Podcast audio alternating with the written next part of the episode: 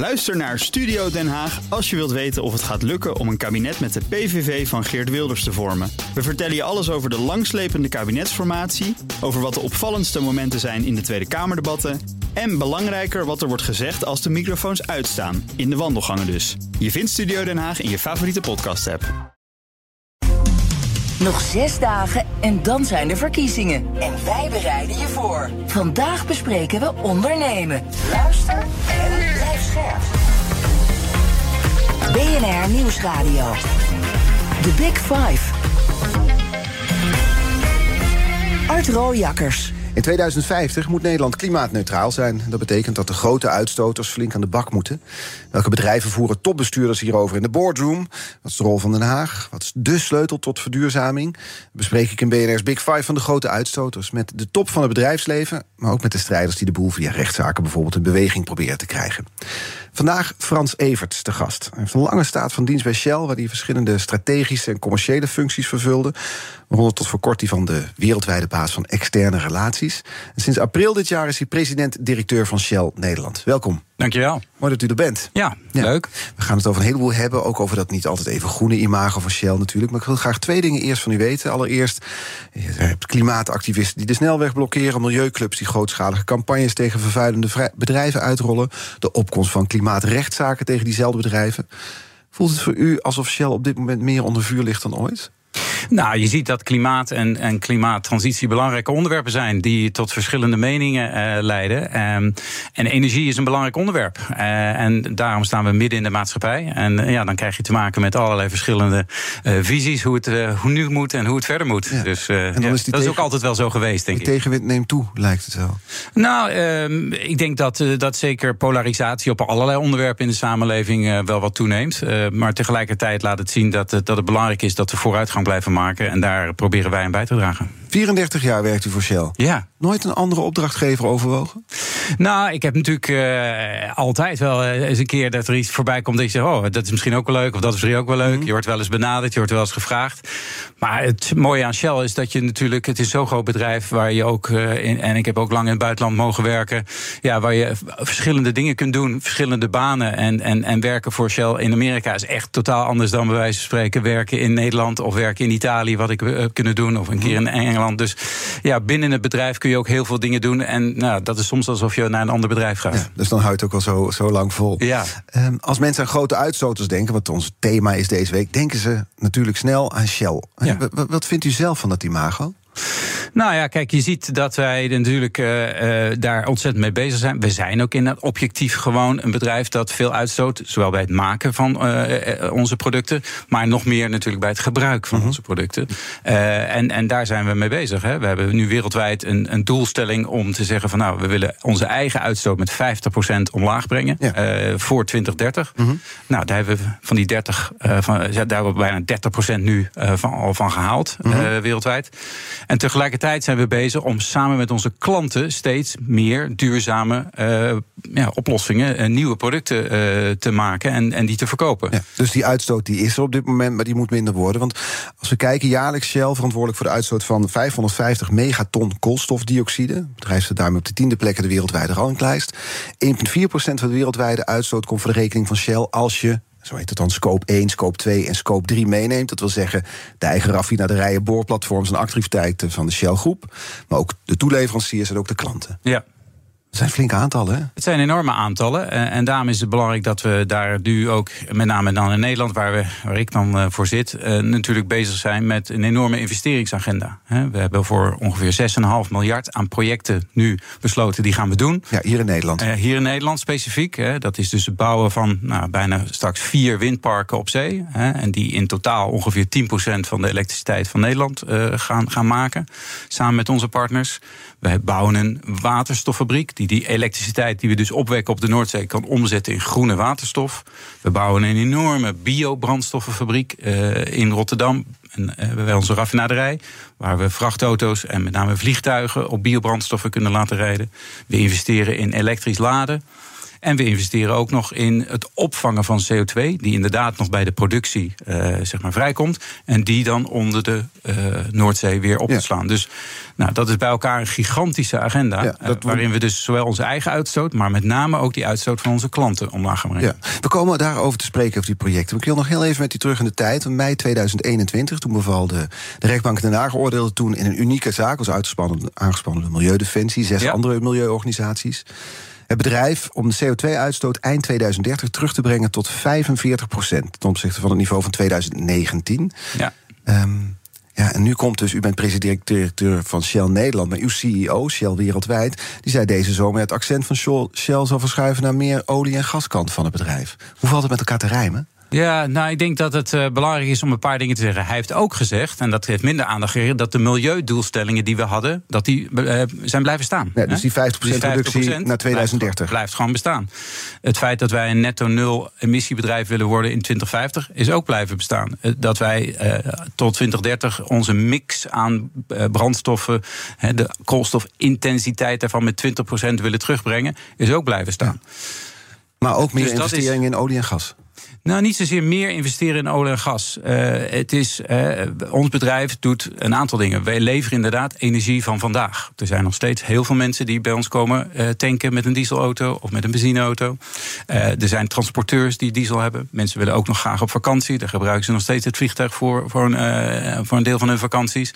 We willen graag huizen verwarmen. Daar hebben we aardgas voor nodig. Dus daar is de energie nu voor nodig. Dus vandaar die focus op. Dus die energie van vandaag is belangrijk. We hebben wel inmiddels, en dat was ook een doelstelling van 2021... waar we zeiden, we willen onze olieproductie met ongeveer 20% omlaag brengen voor 2020. Dat hebben we al gedaan. Mm-hmm. Dus die doelstelling hadden we al bereikt. Ja. We hebben wel gezegd, oké, nu blijven we op dit niveau staan. En we hebben gezegd, we zien een grote rol voor LNG, met name dus. Ja, dat vloeibaar gas. Aardgas, ja. Nou, dat gas wat ook Nederland hier door de winter heeft geholpen in de afgelopen winter, omdat er natuurlijk geen gas meer was. En daar gaan die investeringen naartoe dan? En met name in Azië. Er zit natuurlijk een enorme groei nog in de vraag naar energie. Die zit ook met name in Azië. Daar gebruiken ze ook nog heel veel kolen, met name voor elektriciteitsopwekking. En wij zeggen van je moet eigenlijk die kolen uit de energiemix drukken. Gebruik daar nou aardgas voor. Dat is, als je dat gebruikt voor elektriciteit op te wekken, is dat 50% minder CO2 de lucht in. Ja, en je kan niet meteen naar een duurzaam alternatief toe. Helemaal duurzaam. Nou ja, dat moet je ook doen. Ja. Dus het is en. En daarom investeren we ook bijvoorbeeld in een heel groot zonneparkbedrijf in India. Maar je moet ook daar in investeren. Wat ik dan niet begrijp is als u zegt, we willen zelf wereldwijd 5% minder 2030. We willen naar netto nul in 2050. Waarom Shell dan wel een beroep is gegaan tegen die uitspraak van de rechter? Ja, nou, dan moet je het even één stapje terug doen. En zeggen we, die uitspraak, daar zat verschillende aspecten aan voor die scope 1, 2 en 3. Dus even onze eigen uitstoot. Daar was de vraag, doe nou 45%. Nou, daarvan hebben wij gezegd, ja, dat gaan we doen. We doen 50% ten opzichte van 2016 voor onze eigen scopes. Doen we zelfs ook voor de elektriciteit en gas die we inkopen. Gaan we dat ook nog meenemen? Mm-hmm. Dus die scope 2. Maar wat de rechtszaak ook vroeg, en jij moet ook je scope 3 doen. Dus de emissies die ontstaan bij het gebruik bij klanten. Nou, en dat is ingewikkeld. Want onze klanten hebben niet diezelfde verplichting. En wij zeggen, dat is niet handig als je dat doet voor één bedrijf. Ja, want dat zou kunnen leiden in extreme vormen. En ik polariseer het ook even. Dat je zegt, stop met je benzinestations hier in Nederland. Ja, dat doe je dan niet meer. Dan gaat jouw emissies omlaag. Maar dan gaan ze elders omhoog. Want ze rijden gewoon door om bij de BP bij de Esso te tanken. Het idee daarachter was natuurlijk dat je klanten enigszins kan opvoeden. Ja, nou, ik denk dat je klanten keuze kan bieden. En dat is natuurlijk wat wij doen. Ik kan niet bepalen wanneer iemand een elektrische auto aanschaft. Maar ik wil wel, op het moment dat hij of zij dat doet, en die komen bij mij, dat ze de keuze hebben om bij mij te laden. Ja. Ja, daarom investeren we nu in laadpaleninfrastructuur. We hebben een heel groot bedrijf, al jaren geleden gekocht, dat heel groot was in laadpalen. En dat is een van onze allergrootste groeiprioriteiten. Mm-hmm. We willen als een transportbedrijf zeggen van luister, ik vind dit belangrijk. En ik kan nu mijn emissies al omlaag halen door bijvoorbeeld biobrandstoffen te tanken. Nou, dat we dat aanbieden. Dus daarom willen we voor het eind van het jaar op 25 plekken in Nederland die keuze aanbieden. Ja, dus dat, als die klant het wil, dan zijn wij er om die keuze te hebben. The Big Five. Art Rooijakkers. Met vandaag de gast Frans Everts, president-directeur bij Shell Nederland. Nog heel even naar die duurzaamheid toe, want we lazen dat het toch wel ook wel rommelt op de duurzaamheidsdivisie bij Shell. Bij de presentatie van de laatste kwartaalcijfers maakte het bedrijf bekend 10-15% van de banen bij die divisie gaat verloren. Van waar die keuze? Ja, nou, wij hebben inderdaad op allerlei plekken in het bedrijf hebben we activiteiten om te verduurzamen. Dat is onder andere hier, en dit was speciaal de organisatie die zich bezighoudt met low-carbon fuels. Ja. Eén van die fuels is bijvoorbeeld waterstof. En we hebben jarenlang geïnvesteerd om te proberen om waterstof, met name voor passagiers, dus voor gewone auto's, van de grond te krijgen. Nee, niet gelukt. En dat gaat niet lukken. Nee. Elektriciteit gaat winnen. Ja, en dus moeten die banen dan verdwijnen? Nou, dus we gaan zeggen, oké, die activiteit gaan we afschalen, want dat wordt hem niet. Maar tegelijkertijd, wat ik net zei, gaan we groeien en met name elektrisch laden. Ja. Dus nou ja, dat zie je dan weer niet in de krant natuurlijk, dat er banen daar groeien en dat we hier afschalen. Dus netto die 10-15% op zo'n divisie verdwijnt eigenlijk niet. Gaat alleen naar een andere post toe? Een deel zal verdwijnen. Maar een deel van die mensen hebben ook skills die we weer voor andere dingen kunnen inzetten. Dus het is een bedrijf met 90.000 mensen. Ja. Is altijd in beweging. Ja, ja. Er gaan er hier dingen bij, er gaan daar dingen af. Snap ik, maar dat was ook interne kritiek. Hè? Een aantal leidinggevenden van de divisie, van de duurzaamheidsdivisie, stapten op uit onvrede over de plannen. We hebben altijd natuurlijk mensen kunnen kiezen van wil ik hier nog werken, wil ik hier niet werken. Mm-hmm. Shell is een bedrijf dat jarenlang en ook nog steeds, we hebben een extreem laag verloop. Dan moet je dus denken aan 2-3% van de mensen. Je zit er ook al 34 jaar. Ik zit er ook 34 jaar. Maar natuurlijk, mensen maken keuzes. Maar daar wordt nu erg op ingezoomd. Ja. En nou, dat begrijp ik ook wel. Maar kun je dan, want in die 34 jaar, ik kan me voorstellen dat het 15 jaar geleden makkelijker was om op een verjaardagsfeestje binnen te komen met het verhaal, ik werk bij Shell dan nu. Ja, nou, in Nederland is dat zo. In Nederland zie je inderdaad dat daar veel vragen over worden gesteld. Nederland is een land dat natuurlijk erg voorop loopt over een aantal van dit soort thema's. Zie je ook wel een beetje in Engeland. Maar bijvoorbeeld in Australië of in Brazilië of in Amerika is het totaal anders. Ja, dan kom ik niet zo vaak op verjaardagsfeestje. Nee, maar onze medewerkers wel. Ja. We ontkomen op dit moment niet aan de reclamecampagne van uw bedrijf. Het begint met. Daarin laten jullie trots zien wat jullie allemaal doen voor de duurzame energievoorziening. Is dus belangrijk voor het bedrijf. Is absoluut belangrijk. Hè? Als je een investeringsagenda hebt van 6,5 miljard... waarmee je de grootste private investeerder bent in de energietransitie in Nederland, dan denk ik dat het ook logisch is dat je daar je klanten en het brede publiek in Nederland van op de hoogte wil brengen. Ja, dan zeg ik niet kritici, meer dan 90% van het geld van Shell dat geïnvesteerd wordt, gaat naar fossiele energie. Dus dan kun je niet zeggen dat je in transitie bent naar duurzame energievoorziening. Nou, in Nederland wel. Ja. Dus ook daar moet je denken, kijken, hè. Ja, we zijn ook nog van de energie vandaag. We leveren nog steeds benzine, diesel, aardgas, alle oplossingen die ook vandaag nog nodig zijn aan onze klanten. Maar we zijn met die transitie bezig. En nergens ter wereld doen we meer dan hier. Mm-hmm. Omdat hier ook gigantische kansen liggen op dat gebied. Want als we de balans van de activiteit van Shell opmaken, hoe ziet de verdeling tussen duurzaam en fossiel eruit? Nou, op dit moment gaat ongeveer 20% van onze investeringen naar duurzaamheid en de rest nog naar traditionele activiteiten. Je ziet dat in de tijd verschuiven. We gaan de komende 3 jaar, zo'n 10-15 miljard investeren in die energietransitie. Nou, dat zijn enorme aantallen en weinig bedrijven ter wereld doen dat. Ja, want die 6,5 miljard wat u het al over had in die transitie is meer dan je zou kunnen financieren uit de Nederlandse bedrijfsvoering, begreep ik. Ja, eigenlijk wel. Ja. Als je dus kijkt naar ons afgelopen 10 jaar wat we zo investeren. Dan is dit een ongelofelijke stap omhoog. En veel meer dan je inderdaad uit de normale bedrijfsvoering voor de Nederlandse activiteiten eigenlijk zou kunnen financieren. Mm-hmm.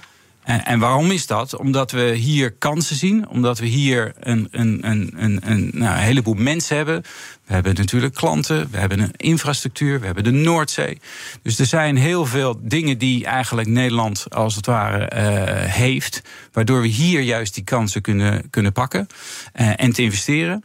En dan ook te laten zien dat het kan en dat het op schaal kan. Mm-hmm. En ja, ik denk dat we, als we dat kunnen laten zien en dat een succes wordt, dan kunnen we meer doen in Nederland, maar dat het ook vertrouwen geeft voor de rest van de wereld. Ja, maar die 6,5 miljard, gaat het dan ten koste van de winst in Nederland? Nou, het zijn dus investeringen en winst. Hè. Dus je investeert het en je hoopt dat er dan op termijn weer rendement uitkomt. Ja. Maar je moet wel de cash hebben om die investeringen te kunnen doen. Ja. En gelukkig kunnen we dat doen. Wereldwijd gaat er 0,2% naar duurzame omzet, kom ik ergens tegen. Ja, ik herken dat getal niet. Nee? Nee. Want dat zou dan wereldwijd met alle groene projecten en investeringen bij elkaar genomen de duurzame omzet van Shell 0,2% zijn. Ja, ik kan daar niet... ik herken dat getal niet. Maar het zal ook nog niet zo heel groot zijn, omdat inderdaad we dat natuurlijk aan het doen zijn. Hè? Ja. Een paar jaar geleden investeerden we 1 miljard, toen 2 miljard, toen 3 miljard, nu 4 miljard per jaar. En dat zal op termijn hopelijk blijven groeien. Ik vraag naar die cijfers, die 0,2% en die 20%, zoals u zelf zegt, omdat je daarmee de verdenking van greenwashing op je laat natuurlijk. Ja, en ik hoor dat vaker. Maar ja, ik denk dat als je naar de Nederlandse activiteiten kijkt, dan zie je dus dat als je 6,5 miljard investeert, dan is dat geen greenwashing. Hè? Dat zijn echte projecten, dat zijn windparken, hè? Ja. Waar we nu zometeen meer elektriciteit gaan opwekken dan bijvoorbeeld Vattenfall en Eneco. En bijvoorbeeld ook de eerste waterstoffabriek van Nederland op de Maasvlakte. Dat is een heel speciaal project. Hè. Dat is nog nergens ter wereld op die schaal wordt dat gebouwd. Daar zijn we echt voorop lopen. Lopen we echt mee voorop. En dat is ook om te laten zien van, hey, kan dit? En kunnen we daar de eerste stap zetten om die waterstof-economie, hè, waar we het vaak over hebben, van wat een belangrijk onderdeel zou kunnen zijn van die toekomstige energie, om dat ook daadwerkelijk te gaan proberen. Ja. Dat is een project van 1 miljard. We zeggen wel eens gekscherend, we hebben er geen enkele klant voor, behalve onszelf. Ja. Dus ja, daarbij lopen we echt voorop. Waar moeten die klanten vandaan komen? Nou, uiteindelijk denken we dat meer industriële klanten wellicht gaan komen. En we hopen ook nog steeds dat zwaar transport, dat waterstof, een onderdeel kan zijn van die mix aan oplossingen. Waarbij inderdaad zware vrachtauto's waterstof kunnen tanken. Mm-hmm. Daar zijn we nu nog niet. Nee. En daarom zeggen we, ja, we lopen echt voorop om te proberen die markt aan te zwengelen. En het aanbod te hebben. Maar we zullen ook nog moeten wachten op de vraag. Ja. Ja, en dan is nu die eerste fabriek er en dan kan er een tweede of derde bij komen. Ja. Gisteren had ik een gast, Nienke Homan, voorzitter van de VNCI. Jullie kennen elkaar. Zeker. Shell is onderdeel van VNCI. Hè? Klopt. Ja. Ze had deze kettingvraag voor u. We zijn altijd een beetje op zoek naar van wat kan wel, hè? Wat hebben we nodig? Hoe kunnen we de volgende stap zetten? En ik ben wel benieuwd of de heer Everts iets kan zeggen. Is er nog een soort van blinde vlek in die transitie? Hè? Is er iets wat we missen? Waarvan we denken, hey, dat zouden we echt nog moeten doen om die verduurzaming snel mogelijk te maken? Een blinde vlek. Ja, nou ja, het is leuk om daar even over na te kunnen denken. En ik denk dat het aansluitend op waar natuurlijk Nienke ook zat, hè, vanuit de chemische kant. Hè, mensen denken niet altijd aan Shell als je het hebt over chemie. Hè, maar we zijn inderdaad ook een grote chemische producent. We maken basischemicaliën waar dan andere bedrijven weer allerlei andere materialen en stoffen van maken. Maar ja, we hebben het veel over de energietransitie. En dat gaat dan vaak over brandstoffentransitie. Maar we zullen met z'n allen ook inderdaad die grondstoffentransitie moeten maken. Hè. Op dit moment gebruiken we nog eigenlijk heel veel olie en gas als grondstof voor de chemie. Hè, die daar dan vervolgens andere dingen mee kan maken. Die koolstofmoleculen heb je nodig om materialen te kunnen maken. Een van de oplossingen om die grondstoffentransitie in te zetten is natuurlijk circulaire chemie. Hè. Je kunt ook biomaterialen gebruiken of misschien zelfs wel koolstof. Mm-hmm. Maar even inzoomen op die circulaire chemie is dat je eigenlijk moeilijk recyclebaar plastic afval weer omzet in een grondstof voor de kraker. Ja. Dat kun je doen met bijvoorbeeld met pyrolyse. Dat afval kun je dan als het ware weer de keten weer opnieuw laten beginnen. Nou, daar bouwen we nu in Moerdijk, op onze fabriek, bouwen we daar de eerste grote upgrader, noemen we dat. En die gaat uiteindelijk het moeilijk recyclebaar plastic afval van Noord-Brabant, als het ware, weer opnieuw gebruiken. Ja. Om nieuwe materialen van te maken. En dat is iets wat er gemist werd tot nu toe in die transitie. Nou, dat was de vraag van Nienke Homan. Daar hebben we het nog wat minder over. Hè? En ik denk dat we daar met z'n allen ook over moeten na gaan denken. Het is niet alleen brandstoffentransitie, maar ook een grondstoffentransitie. En hoe gaan we met elkaar? En dan moet je natuurlijk ook denken dat je een hele nieuwe keten moet gaan. Hè? Ineens moet ik als bedrijf gaan praten over afval. Mm-hmm. En hoe kom ik aan afval? Nou, daar zijn allerlei regels voor in Nederland. Nou, dat is behoorlijk ingewikkeld. Hoe ga ik dan uiteindelijk ook met onze klanten, bijvoorbeeld met Unilever of met Procter & Gamble, die veel plastic materialen gebruiken, hoe kunnen we afspraak maken? Zeggen, hey, ben je bereid om wat meer te betalen als ik kan laten zien dat dit met een duurzame grondstof is gemaakt? Nou, dus dat is een hele andere manier van werken dan in de huidige keten die we decennia hebben opgebouwd. Ja. Zometeen, dan praat ik verder met Frans Everts. Hij is president-directeur bij Shell Nederland. Dat doen we in de tweede half uur van BNR's Big Five. Dan zeg ik wel ondertussen dat wij ze terug te luisteren zijn als podcast natuurlijk. Je kunt de gesprekken van eerder deze week horen. Bijvoorbeeld dus die met Nienke Homan van de VNCI. We gaan er zo verder spreken met Frans Everts, president-directeur van Shell Nederland. Ook Diana Matroos vind je in de BNR-app. Ja, inderdaad. Je kunt live naar mij luisteren tijdens de Big Five. Ook handig in de BNR-app. Breaking nieuwsmeldingen, maar ook het allerlaatste zakelijke nieuws. En je vindt in de app alle BNR-podcasts, waaronder Wetenschap Vandaag. Download nu de gratis BNR-app en blijf scherp. Blijf scherp. BNR Nieuwsradio. The Big Five. Art Rooijakkers. Welkom bij tweede half uur. Deze week 5 kopstukken uit de wereld van de grote uitstoters. Later deze week praat ik nog, dus morgen dus, met advocaat Bénédicte Ficq over de juridische aansprakelijkheid van de grote uitstoters en hun bestuurders. Vandaag de gast Frans Everts, president-directeur van Shell Nederland. Komend half uur wil ik graag nog 2 onderwerpen sowieso met u bespreken, namelijk uw visie op de toekomst van een groene Shell en de uitdagingen die komen kijken bij het nemen van die duurzame stappen. Mm-hmm. Heel even vooruitblik naar morgen. Bénédicte Ficq, ze is bezig bij Tata Steel. Daar wil ze de CEO, Hans van den Berg, van de Nederlandse Tata Steel, wil ze achter de tralies. Ja. Hoe kijkt u naar dat soort zaken? Nou ja, dat is natuurlijk wel zorgwekkend. Kijk, ik denk dat het belangrijk is dat er activisten zijn. Dat mensen, bedrijven, overheden van hun visie proberen te overtuigen. Dat ze daar druk mee zetten. Ik denk dat dat allemaal heel, heel goed is en nuttig.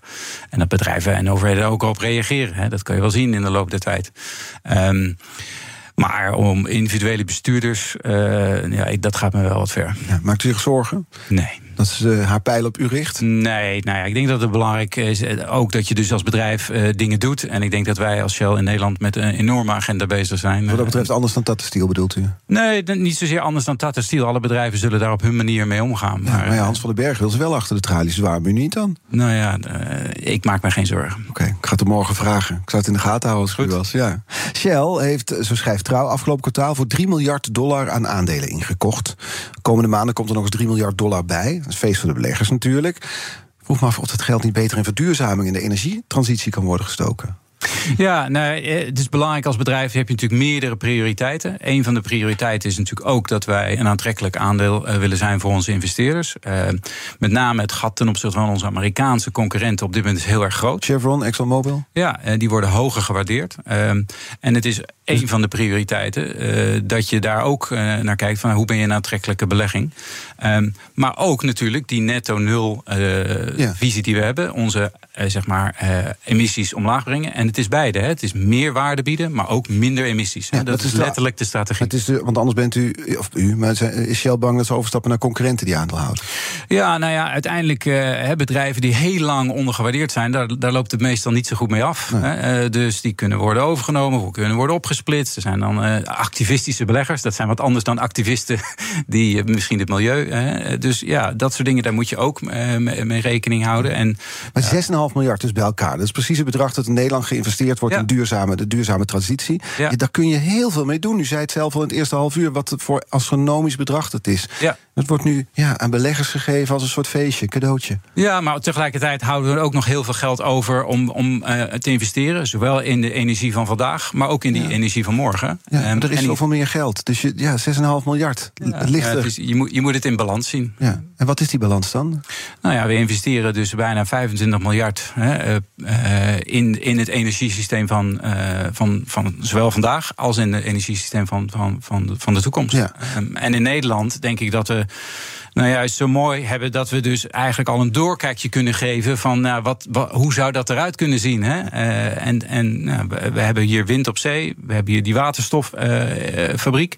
Ik denk dus dat Shell in Nederland een enorme opdracht heeft eigenlijk. Van kun je laten zien dat dit werkt? Hè? Dat we dit technisch kunnen, dat we dit veilig kunnen, dat we het kunnen laten draaien, ook economisch, dat er een commercieel bedrijfsmodel ook uiteindelijk ontstaat, zodat we de volgende, we noemen deze Holland Hydrogen 1, nou, we hebben al een plot daarnaast, daar zou wellicht Holland Hydrogen 2 kunnen komen, maar laat zien dat het kan. En ik denk dat Nederland daar dus een enorme rol in speelt. Snap ik, maar ik hoor u het eerste half uur spreken en u bent doordrongen van de verantwoordelijkheid die u heeft als president-directeur van Shell vanuit het bedrijf waar u voor werkt. Zeker.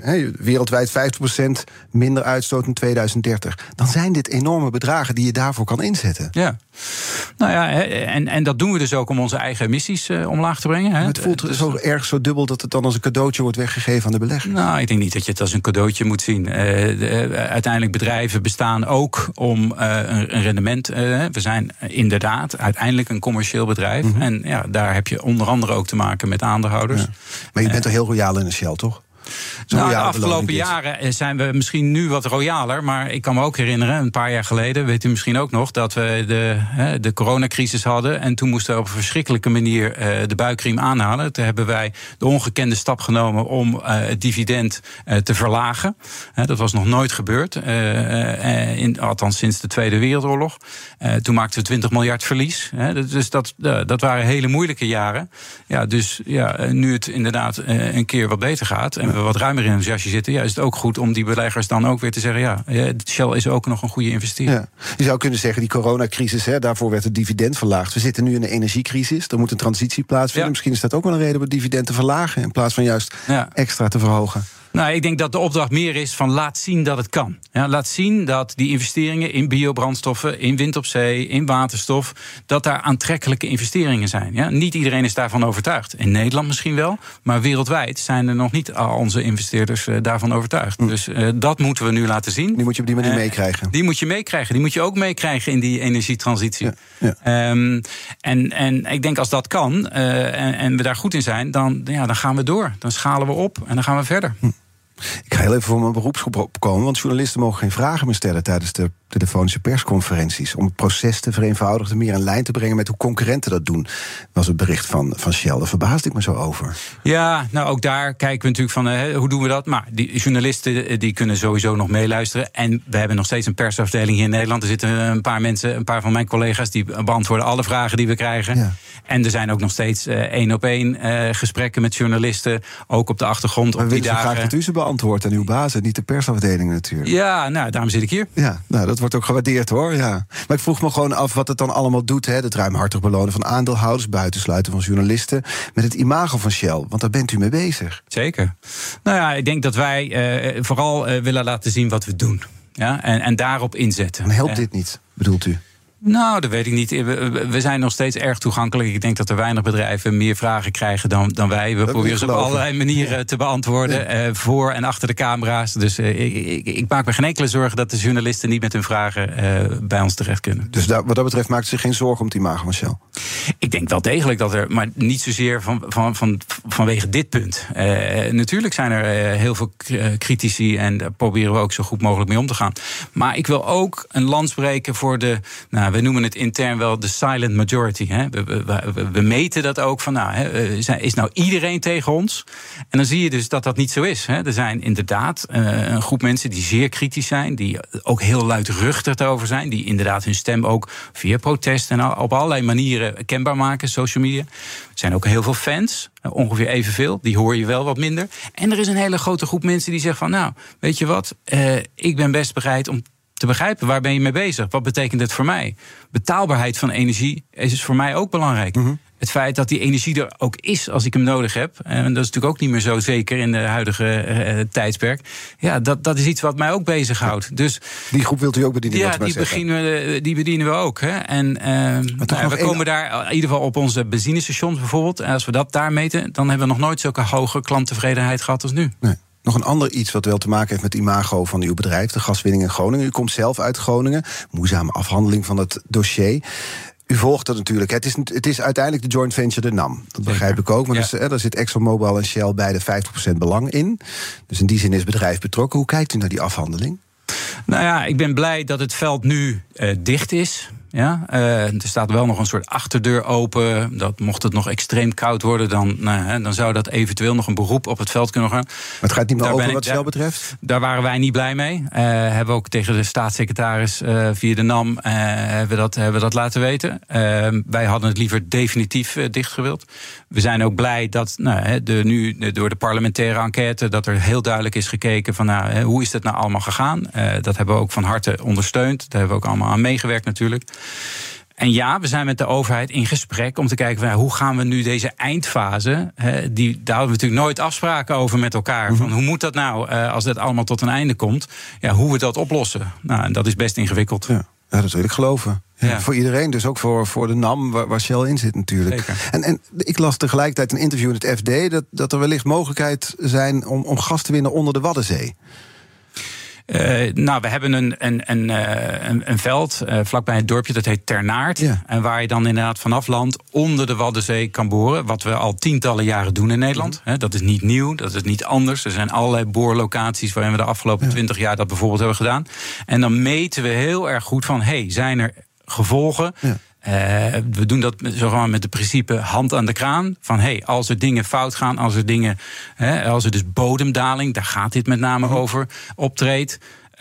Dan zouden we stoppen. Ja, maar ik zat dan te denken, je hebt dan het hele dossier Groningen. Ja. Het moeizame dossier waar we net over spraken. Het lijkt dan ergens wel alsof het bedrijf soms een soort sociale antenne misschien wel mist. Moet je dat in deze tijd wel willen dan in de Waddenzee zo'n veld openen? Juist als je zo zorgvuldig het probeert af te handelen in Groningen. Ja, het zijn twee totaal verschillende dingen. Hè. Het gaat niet over. Hè. Dat snap ik. Maar Nederland heeft nog aardgas nodig.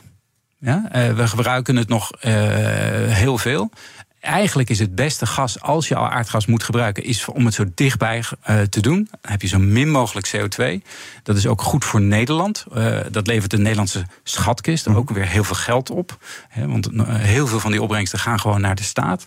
En ook vanuit een milieuoogpunt, als je gas wil gebruiken, gebruik dan ook die kleine velden die Nederland heeft op de Noordzee. En dit is er ook eentje van. Gebruik die dan eerst in plaats van LNG, vloeibaar gas importeren van ver weg. Ja. Nee, maar het is natuurlijk aan de ene kant zijn we bezig om Groningen op zo'n goede manier af te handelen. Aan de andere kant is dan, en natuurlijk is het een ander gebied, maar het ligt wel in dezelfde regio, zou ik maar zeggen, zou daar dan een veld uitgebreid worden? Ja. Dat doen we dus, wat ik al zei. Dat is niet zo anders dan wat we de afgelopen jaren al hebben gedaan. En we denken dat we het op een veilige, verantwoorde manier kunnen doen. Ja, dat is in Groningen natuurlijk jarenlang ook. Hè? Ja. Maar dit gaat niet over aardbevingen. Laten we dat absoluut vooropstellen. Ja, oké.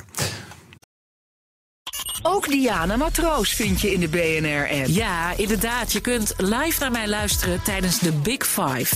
Ook handig in de BNR-app. Breaking nieuwsmeldingen, maar ook het allerlaatste zakelijke nieuws. En je vindt in de app alle BNR-podcasts, waaronder Wetenschap Vandaag. Download nu de gratis BNR-app en blijf scherp. BNR Nieuwsradio. The Big Five. Art Rooijakkers. Je luistert naar BNR's Big Five van de grote uitstoters. Eerder deze week sprak ik met Dick Hoordijk, algemeen directeur van Agrifirm, over de plan om de uitstoot van de veehouderij in Nederland tegen te gaan. Of in ieder geval te verminderen. Terug te luisteren via bnr.nl, ook de bekende podcastkanalen. Vandaag de gast Frans Everts, president-directeur bij Shell Nederland.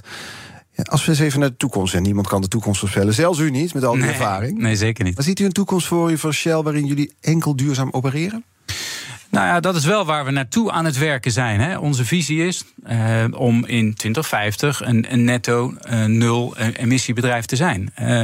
In een maatschappij die dan natuurlijk ook diezelfde doelstelling zou moeten hebben. En misschien zelfs in Europa al iets eerder. Maar we zijn uiteindelijk een wereldwijd opererend concern. Dus dat is ons doel. Daar zijn we naartoe op weg. Ja. En is dat... Houdt u dan nog een slag om de arm? Want u zegt, het is een doel, we zijn op weg. Ja, dat betekent ook dat je het doel kan missen. Een van de belangrijkste, denk ik, de zaken waar wij uiteindelijk mee moeten werken, is natuurlijk onze klanten. Wij verkopen energie. En die verduurzamingsopgave is een maatschappelijke opgave. Dat is voor de hele economie. Hoe gaan wij onze klanten helpen? En die zitten natuurlijk met name in transport en met name ook in industrie. Hoe gaan we die helpen om te verduurzamen? Dus in die zin is het wel iets wat je samen moet doen. Hè? Wij kunnen dat niet als bedrijf alleen doen. Nee. Dus dat is waar het spannende zit. Van, hoe snel gaat dat? Hoe gaan we dat doen? Ja. In Europa lopen we misschien wat dat betreft ook in de wereld voorop. Een voorbeeld is, Europa heeft gezegd, in 2035 willen we geen nieuwe auto's met verbrandingsmotoren. Nee. Alleen nog maar elektrisch. Zijn wij enorm voor. Hebben wij gezegd, top, goed idee. Mm-hmm. Omdat dat een lange stip op de horizon geeft. Het geeft iedereen de tijd om zich daarop te richten. Om de laadstations dan ook te bouwen. Dus daar lijkt de oplossing nu, in ieder geval op Europees niveau, ja, we gaan met z'n allen voor elektrisch. Ja. En dat is uitstekend. We hebben ook gezien dat bijvoorbeeld voor de vliegtuigen, dat Europa heeft gezegd, we willen in ieder geval in 2030 6% Sustainable Aviation Fuel, die duurzame vliegtuigbrandstof. Dat had wat ons betreft best nog een tikje ambitieuzer gekund.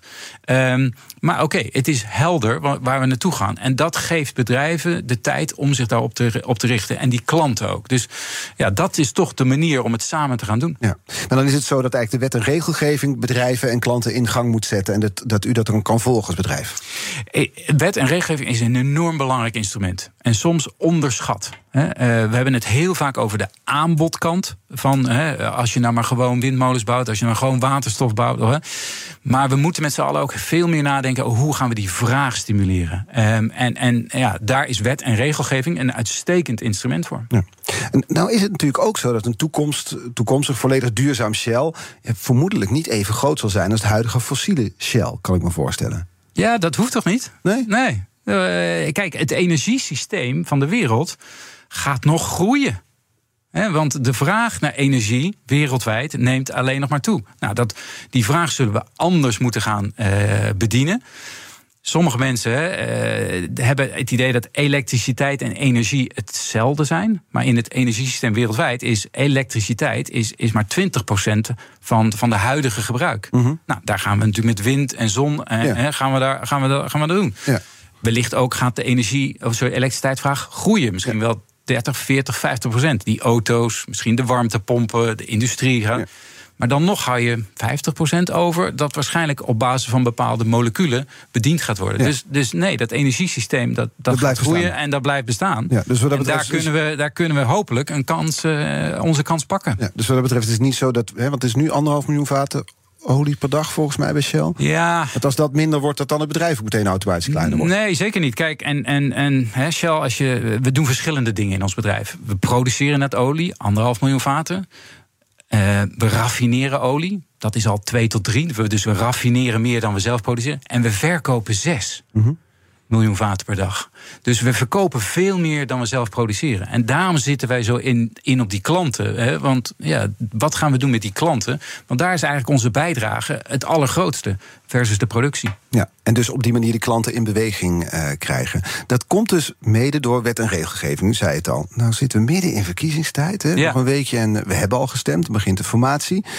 Hopelijk gaat het niet te lang duren. We hebben een nieuw kabinet in Den Haag. Klopt. Wat heeft u nu als Shell van het nieuwe kabinet nodig? Ik denk in Nederland specifiek een paar dingen. Laten we alsjeblieft gewoon nu stabiliteit creëren. Wat betekent dat? Dat we niet weer continu de doelpalen en de grenzen en de ambities verhogen. Maar laten we zeggen, oké, we willen 55%. Hoe gaan we dat doen? En daar denk ik dat de overheid een grote rol in speelt. We zitten natuurlijk vast op infrastructuur, elektriciteit, verdubbeling van het netwerk is essentieel. We zijn nu begonnen, maar ook, het is nog maar de eerste stap om bijvoorbeeld zo'n waterstofnetwerk, hoe kunnen we het gasnetwerk wellicht ombouwen tot een stuk vergunningen. Stikstofproblematiek is reëel, ook voor bedrijven als het onze. Fossiele subsidies, wat hoor ik er niet over?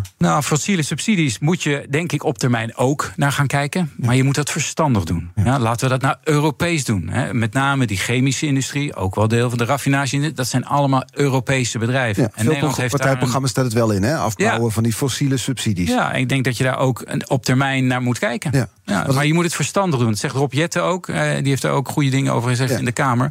Laten we dat nou internationaal aanpakken. Nederland is geen eiland. Dus je zult het samen moeten doen. Ja, want die fossiele subsidies voor Shell zien eruit dat het kost veel energie om benzine of diesel te maken uit ruwe olie, leg ik maar even simpel uit. Daar halen jullie dan weer energie voor uit gas, kolen, olie. Daar betalen jullie geen accijns over. Dat zijn de fossiele subsidies, zo moeten we het zien.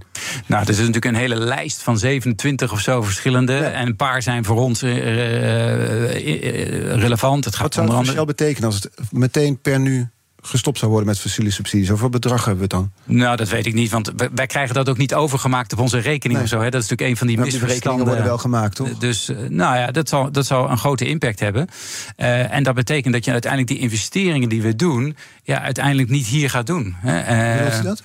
Nou ja, omdat je dan wellicht moet zeggen, het geld wat ik nu verdien, dat wordt dan minder. Dan kan ik het niet investeren in de toekomst. Ja. Dus die 6,5 miljard die nu geïnvesteerd is in de energietransitie, zegt u van als fossiele subsidies worden afgebouwd, kunnen we dat niet doen of kunnen we dat minder doen? Die projecten maken we af, maar dat is niet genoeg. We moeten de volgende en de volgende en de volgende. Hè. Maar het is zo 1 op 1. Nou, uiteindelijk moeten bedrijven ook economisch renderen. Mm-hmm. Iets dat is pas duurzaam als het ook uiteindelijk financieel duurzaam is. Dus ja, uiteindelijk zullen die dingen allemaal ook dan natuurlijk hebben wel met elkaar te maken. Ja, maar ik lijk de proef uit te worden, maar misschien begrijp ik het verkeerd dat zonder die fossiele subsidies de energietransitie van Shell in ieder geval vertraagt. Nou, ik denk dat Nederland, je moet het even niet zozeer alleen op Shell bekijken. Nederland heeft een enorme kans. Ja, we hebben hier een Noordzee, omdat we het daar nu over hebben. Ja, maar je hebt die Noordzee, dus je kunt allerlei dingen doen hier om die industrie te vergroenen. Mm-hmm. Die industrie wil ook vergroenen. Ja. Ja? Dus help nou die industrie om dat te doen in een Europese context. Ja. Nou, en dat is waar wij voor pleiten. Maar is het dan inderdaad zo dat als fossiele subsidies... moeilijk woord, hè? Inderdaad, als fossiele subsidies worden afgebouwd, dat daarmee ook de energietransitie wordt vertraagd? Als je dat op een onverstandige manier doet, dan zou dat inderdaad een ongewenst effect kunnen hebben. En wat is een onverstandige manier? Nou ja, als je dus bijvoorbeeld zegt, we doen het alleen in Nederland. Ja, we zetten dus in Nederland alleen heel specifiek beleid in Nederland. Ja, dan maak je het uiteindelijk heel moeilijk voor bijvoorbeeld de chemische industrie in Nederland om dan ook te vergroenen en te verduurzamen. Dus wat wij zeggen, kijk daar nou, en Homan zei daar gisteren denk ik ook iets goeds over. Je moet het enerzijds moet je het afbouwen, maar help nou ook met het opbouwen van het alternatief. Ja? En dus dat gaat dan bijvoorbeeld over die grondstoffen. Hoe help je nou bedrijven om inderdaad circulaire chemie te gaan doen? Om bio-fietstoks te gaan gebruiken? We moeten uiteindelijk die transitie door. Dat is een marathon, dat is geen sprint. Dus doe dat verstandig. Ja, het voelt nu als een snoeppot voor politieke partijen, de fossiele subsidies. Als je die weghaalt, dan kun je er een heleboel andere dingen mee mogelijk maken, de rijksbegroting. Ja, nou ja, ik denk dat debat aan het nuanceren is. Hè, dat inderdaad niet allemaal zo 1 op 1 zal zijn. En dat je inderdaad verstandig hiermee om moet gaan. Om te kijken hoe je dit aanpakt in de tijd. Morgen is mijn gast advocaat Bénédicte Ficq, naam viel al. U mag haar een kettingvraag stellen, een korte bondige vraag. Wat zou je van willen weten? Nou ja, je ziet dat, en daar had ik het net ook over, dat de wereldwijde energievraag neemt toe. Tegelijkertijd moeten de emissies omlaag. Je ziet dat er dus een gebalanceerde transitie nodig is. Waar ziet zij de grootste kansen? Ik ga het morgen vragen, Bénédicte Ficq. De vraag namens Frans Everts was dat, president-directeur van Shell Nederland. Dank nogmaals voor de komst. Graag gedaan. Fijn dat u kwam aansluiten in deze week van de grote uitstoters. Morgen dus Bénédicte Ficq, advocaat die zich bijvoorbeeld haar pijlen richt op Tata Steel. Onze afleveringen zijn terug te luisteren. Kun je doen via onze eigen app of je favoriete podcastkanaal. Hoef je geen aflevering te missen. Nu op deze zender zometeen Edwin Mooibroek, BNR Zaken doen. Tot morgen. We gaan de metaverse in. Alles wordt AI. Composable e-commerce. We duiken in de wereld van voice-activated shopping. Zo Jeroen, dat hoofd van jou zit echt vol ideeën. Vakkennis groeit tijdens de Webwinkelvakdagen. 23 en 24 januari. Gratis kaarten op webwinkelvakdagen.nl.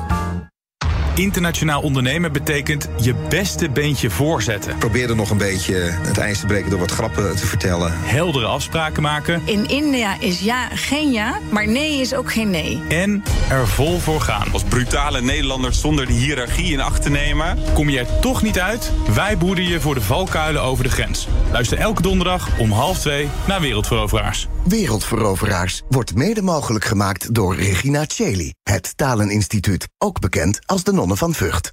Vakkennis groeit met 200 lezingen. Bekijk het programma op webwinkelvakdagen.nl.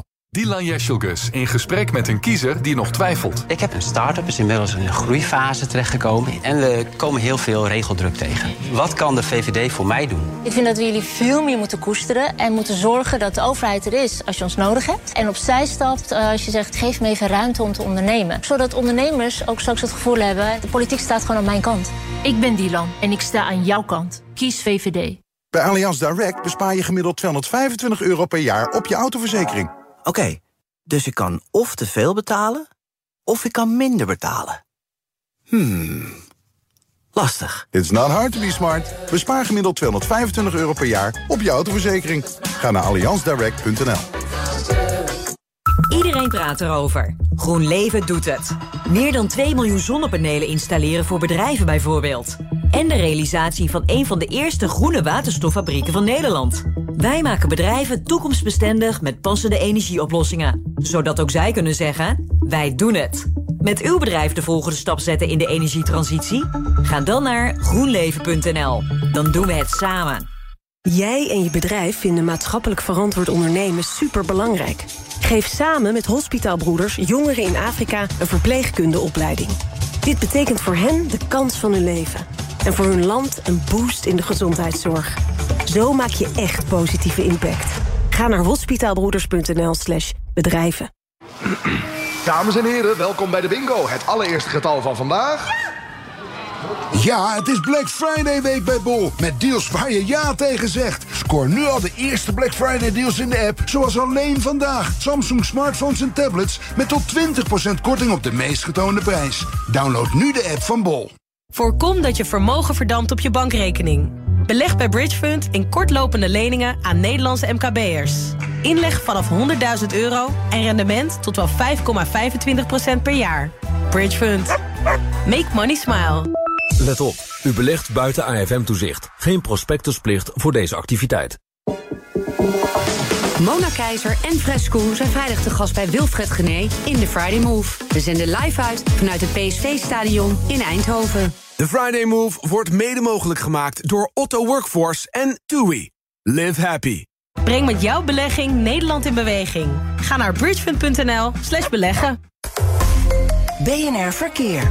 Dit is Erik Evengroen, de ANWB Verkeersinformatie. Korte file nog en die staat op de A1 Apeldoorn richting Amsterdam. Tussen Stroe en Hoevelaken rijdt het langzaam over 5 kilometer. De vertraging is 10 minuten. En 2 snelheidscontroles. De eerste de A29 Rotterdam richting Bergen-op-Zoom... bij hectometerpaal 13,6. En de A13 Barneveld richting Ede. Daar wordt je snelheid gecontroleerd bij 18,2.